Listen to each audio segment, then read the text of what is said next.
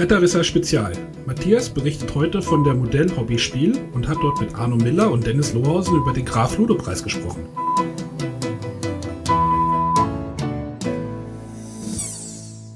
Willkommen, wir sind hier bei Bretterwisser Spezial. Ich bin in Leipzig und ich habe vor mir den Arno Miller, einer der Mitbegründer der Graf Ludo Jury. Arno, stell dich mal vor. Ja, Arno Miller, inzwischen 55 Jahre alt, davon gefühlte äh, 45 Jahre gespielt, äh, zu Hause angefangen, wie bei vielen anderen, mit Eltern Kartenspielen, dann in der Pubertät ein bisschen nachgelassen, später das Spielen, vor allem das Brettspielen wiederentdeckt und seither begeistert äh, mit Auf und Abs, weil es gibt ja nicht jedes Jahr sehr gute Spiele und man hat seine Vorlieben, aber ein packendes Thema, ein fesselndes Hobby und äh, immer wieder gerne. Und das hat dann irgendwie dazu geführt, äh, Beruf und Hobby zu verbinden. Ich bin also hauptberuflich Journalist und es hat damals in Österreich keine Fachzeitung für diesen Bereich gegeben, deshalb habe ich die Spielwiese gegründet und beides miteinander verbunden. Und irgendwann landet man dann, wenn äh, wird man gefragt, wir wollen einen neuen Preis machen und zwar nicht nur das Spiel an sich auszeichnen, sondern äh, die Leute, die oft vergessen werden, die dahinter stehen, aber sehr maßgeblich zum Erfolg oder zum Misserfolg eines Spiels beitragen können, nämlich die Grafiker der Illustratoren einen Preis widmen, Graf Ludan. Da wurde ich gefragt, ob ich da mitmachen will, habe ich gesagt, selbstverständlich, weil das ist eine gute Sache. Ähm, der Preis ist nun das sechste Mal vergeben worden. Hat sich in diesen fünf, sechs Jahren vieles geändert? Ich hoffe schon, wir sind sehr viel professioneller geworden als Jury. Das klingt positiv. ja, äh, wie jedes Baby braucht es am Anfang ein bisschen äh, Zeit, um sich äh, zu entwickeln. Es hat aber Kinderkrankheiten gegeben, das ist aber ganz normal. Aber seit einigen Jahren sind wir wirklich gut aufgestellt. Wir haben tolle Leute in der Jury, die aus ganz unterschiedlichen Richtungen kommen von, von, von der Kunstuni, Kunsthochschule, aus natürlich Spieler, die äh, ihren Input einbringen. Äh, wir haben einen Mann, der sich sehr stark mit Marketing und Wirkung auseinandersetzt und haben zusammen dann verbessern wir jedes Jahr oder optimieren jedes Jahr dieses Prozedere. Was müsste man noch in die Kriterien aufnehmen oder wie, wie gewichten, dass äh, wirklich ein gutes und ein gutes Ergebnis rauskommt, das man herzeigen kann. Was nicht heißt, dass man es vorher nicht herzeigen konnte. Aber es ist, es ist professioneller geworden, selbstverständlich. Ähm, hat äh, der Sprecher vorhin gesagt, dass äh, über 70 Spiele gesichtet wurden. Das entspricht ja gefühlt ungefähr 10 Prozent des Jahrgangs. Ähm, woran lag es, dass die anderen gar nicht erst so in die nähere Sichtung gekommen sind? Ähm, man muss natürlich sagen, es, es je nach Lesart gibt es zwischen 600 und 1000 Spiele, die jedes Jahr neu rauskommen. Davon sind natürlich viele äh, Spiele, die von vornherein nicht in Frage kommen, weil es eine, eine Ergänzung ist, eine Extension oder was immer, ein Ableger oder ein, eine, ein, einfach eine Abart von, von, von Schach bis Memory, was immer. Äh, was wir uns schon genau anschauen, sind also diese Spiele, die, die neu sind, die wo zumindest versprechende Szenarien, Ideen dahinter, die äh, Spiele, die die sogenannten Vielspieler äh, interessiert. Bei den Familienspielen äh, in dieser Kategorie und bei den Kinderspielen ist es eine breite Palette. Aber auch hier muss man wirklich aussortieren, weil beim zweiten Hinblick entpuppen sich ja viele als äh, eine Variation eines bekannten Themas, auch wenn sie vielleicht schön verpackt ist. Und deshalb äh, kommt es zu dieser ja, 70, äh, 70 letztes Jahr waren es, glaube ich, an die 90er oder was, das variiert ein bisschen ja. Okay, also das Spiel das muss nicht nur schön ausschauen, das muss also auch ein gutes Spiel sein. Es sollte ein gutes Spiel sein, weil wenn es nicht spielbar ist aus irgendwelchen Gründen, dann hat es auch hier nichts verloren. Dann nützt die gute Grafik nichts.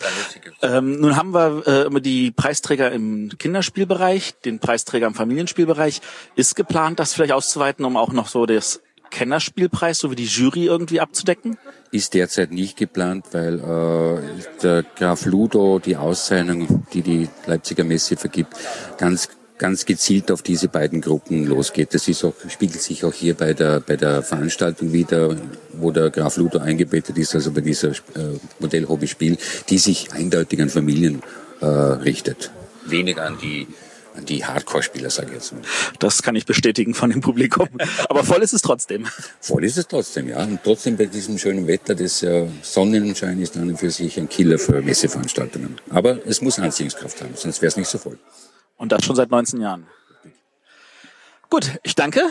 Und äh, nun, ich würde mal behaupten wollen, äh, zweitbekannteste Person nach Familie Kassan in, in Österreich. Ja, könnte hinkommen, ja. Vielleicht noch mit einer Höhe mit Clemens Franz, der inzwischen ja nun doch Ja, auch sehr bekannt ist. Ja, sicher. Also es kommen ja nicht nur, äh, nicht nur Clemens als, als Grafiker jetzt, es, es gibt ja immer mehr äh, Autoren, Spielautoren, die aus Österreich Ja. kommen. Oder? Also da tut sich schon was. Ja.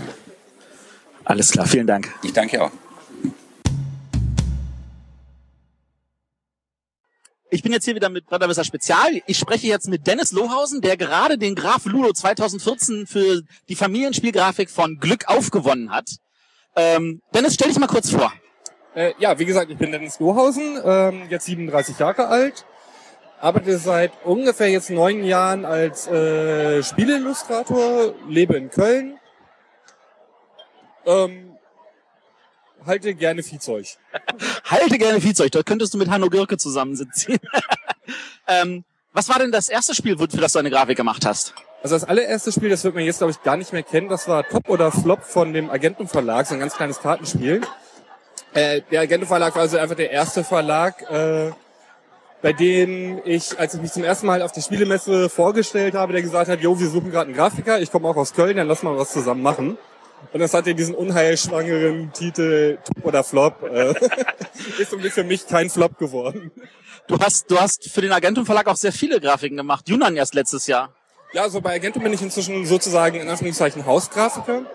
Also äh, mit dem Roman Matal, äh, der der Verlagsinhaber ist, verbindet mich inzwischen noch mehr als ein reines Arbeitsverhältnis. Also ich würde sagen, wir sind eigentlich recht gut befreundet. Und ähm, äh, für uns beide ist einfach klar, wenn es ein Agentum-Spiel gibt, dann mache ich das. Ähm, also dafür nehme ich mir auf jeden Fall immer die Zeit und äh, das wird auch weiterhin so bleiben. Ähm, du bist für mich auf die Bildfläche gekommen, als du 2012 mit beim Kennerspiel Village die Grafik gemacht hattest. Äh, wie war denn da deine Erfahrung? Ja, sehr positiv. Also ähm, war jetzt nicht die erste Zusammenarbeit mit Eggert Spiele, aber die erste Zusammenarbeit mit dem mit dem Victor ähm, von Eggert Spiele. Äh, dann noch äh, die Autoren Inka und Markus mag ich auch sehr sehr gern leiden. Also über das berufliche auch hinaus, also auch privat. Ähm, ja, das war von vornherein ein Spiel, wo ich sagen würde, das hat mich vom Thema äh, total fasziniert. Also, dass man so einen äh, Sterbemechanismus in ein Spiel reinbringt, der auf wirklich ähm, Versterben im zeitlichen Sinne und nicht auf irgendwie erschossen, ermordet oder irgendwas werden, äh, in ein Spiel reinzubringen, fand ich klasse. Ähm, wie sah jetzt die Zusammenarbeit mit Glück auf aus?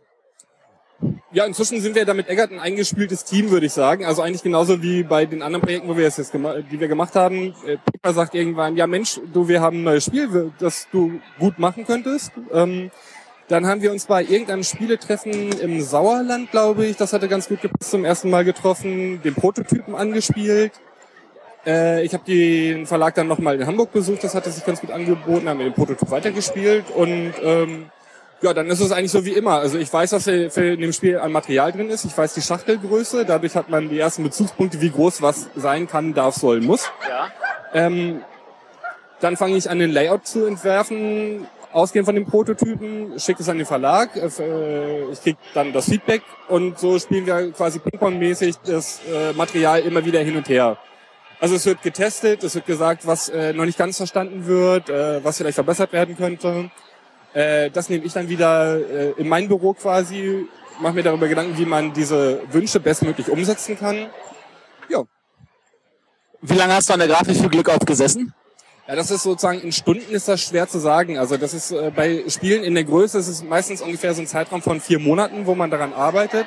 Ja. Äh, allerdings nicht nur an dem einen Spiel, sondern da laufen meistens mehrere Projekte pa- äh, parallel und während das Spiel dann zum Beispiel in der Testphase beim Verlag ist, kümmere ich mich um andere Sachen.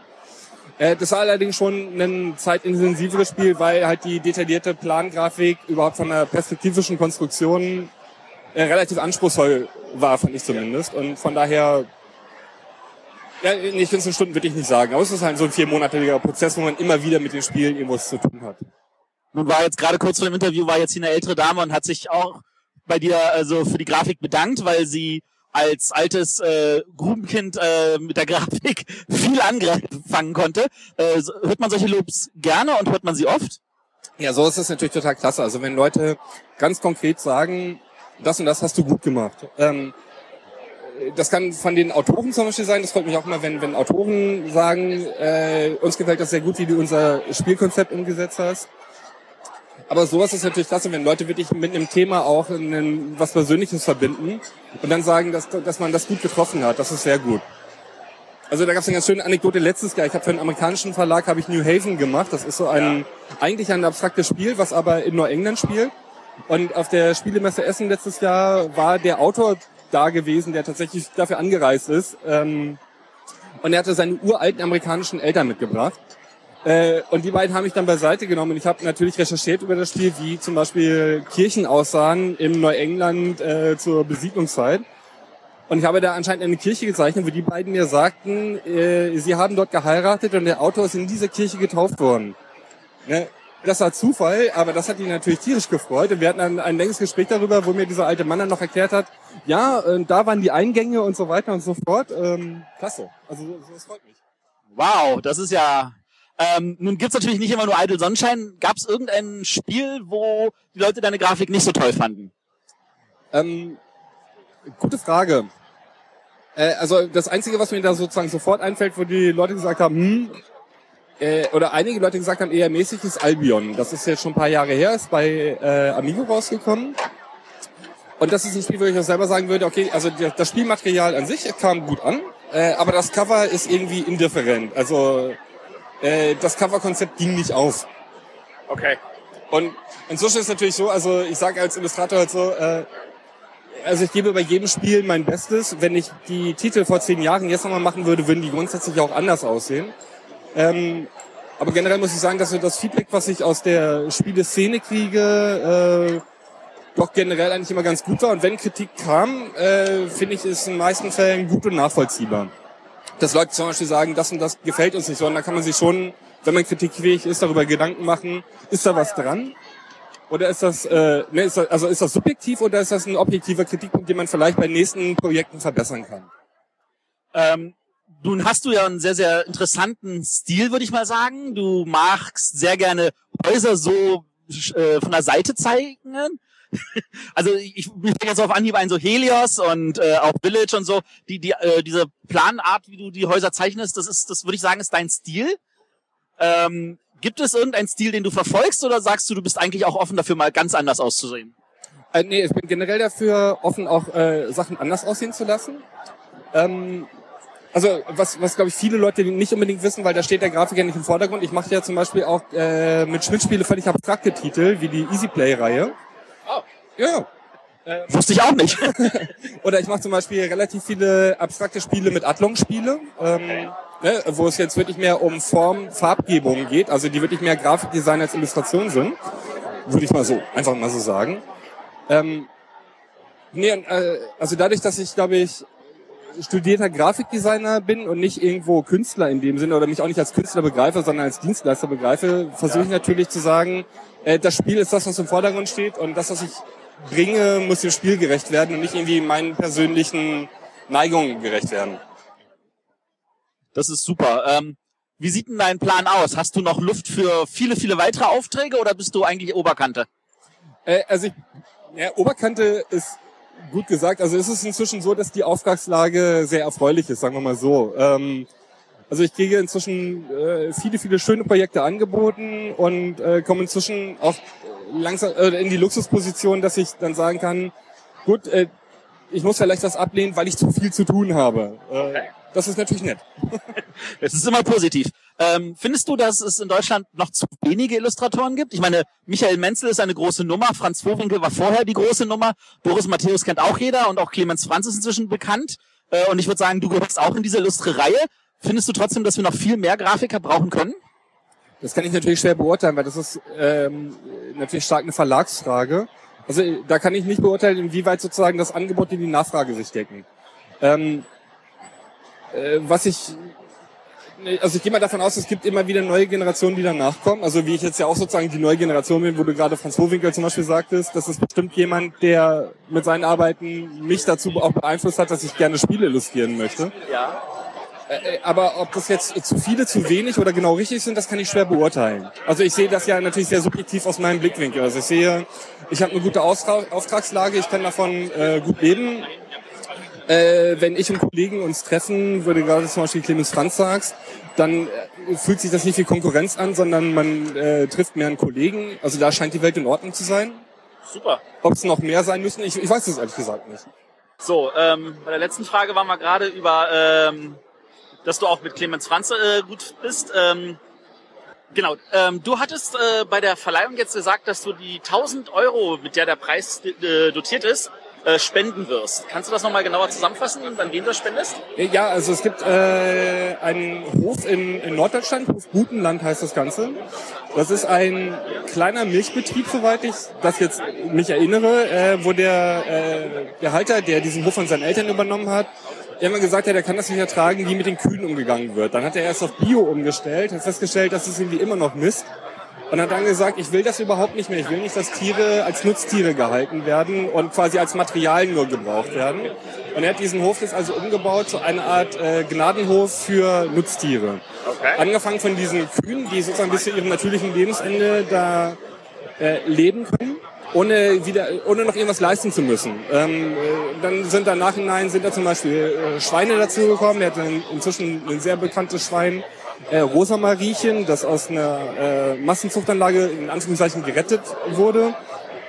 Äh, Kaninchen, Hühner und so weiter. Und dieser ganze Hof äh, finanziert sich durch Spenden und ist eigentlich nur noch dazu da, sozusagen einer kleinen Schar von Tieren ein artgerechtes Leben zu ermöglichen. Und wenn ich das mal mitgekriegt habe, hat mich das halt sehr berührt, weil es geht zum Beispiel auch explizit auf der Seite darum, dass die Tiere so einen Spieltrieb nachkommen können, den ja gerade auch Schweine zum Beispiel unbestreitbar haben. Ja. Ähm, und in der Massentierhaltung zum Beispiel sagt man heutzutage, ja, da ist Spielzeugpflicht. Ja, und dann kriegen die äh, eine Stahlkette. Da würde ich sagen, ja, hey, das ist doch mal ein super Spielzeug. Also, äh, ja. Äh, also äh, grauenhafter geht's in meinen Augen eigentlich kaum. Und ähm, es, man kann sich auf YouTube zum Beispiel Videos anschauen, wie die Tiere dort leben und wie die ihren natürlichen Spiel- und Bewegungsdrang nachgehen. Und das geht einem, wenn man in der Spielebranche arbeitet, wo es ja darum geht, dass man Leuten Vergnügen bereiten möchte, schon sehr nahe. Also ich finde, man sieht dabei, dass das Lebewesen sind, die man auch als Leute bezeichnen kann, die ein Recht auf Vergnügen haben. Und deshalb möchte ich das Geld ja gerne spenden. Finde ich eine super Geste. Oh, danke. Super, also du bist jetzt total sympathisch rübergekommen. Ich habe jetzt echt voll Bock, noch mehr Spiele zu spielen, wo deine Grafik drauf ist. Und, und vor allem dieses, dieses erste Spiel von Roman, also möchte ich da echt jetzt mal, weil ich das kenne ich überhaupt nicht. Ich muss auch zugeben, der Agentum Verlag ist bei mir erst auf die äh, auf, auf den Radar gekommen mit äh, Hansa Teutonica nachvollziehbar. Es ist, wie gesagt, es ist ja ein ganz kleiner Verlag. Ne? Es ist ja. eine Ein-Mann-Show. Ja. Ähm, wir bringen auch nur ein Jahr pro Spiel raus. Dieses Jahr kommt zu Hansa kommt äh, die äh, England-Erweiterung raus. Kann ich dir, wenn du Hansa magst, also sehr empfehlen. Ähm, Auf jeden Fall. Und ich glaube nicht, dass du das Top oder Flop noch im Handel findest. Ich habe jetzt eine Karte von dir. Ich kann mal schauen, da gibt es bestimmt noch irgendwelche Altlasten irgendwo im Büro. Der, der Roman soll mal ein Exemplar mitbringen nach Essen, dann werde ich ihm das versuchen abzudecken. Super, danke. Okay. Ich danke dir für das Interview.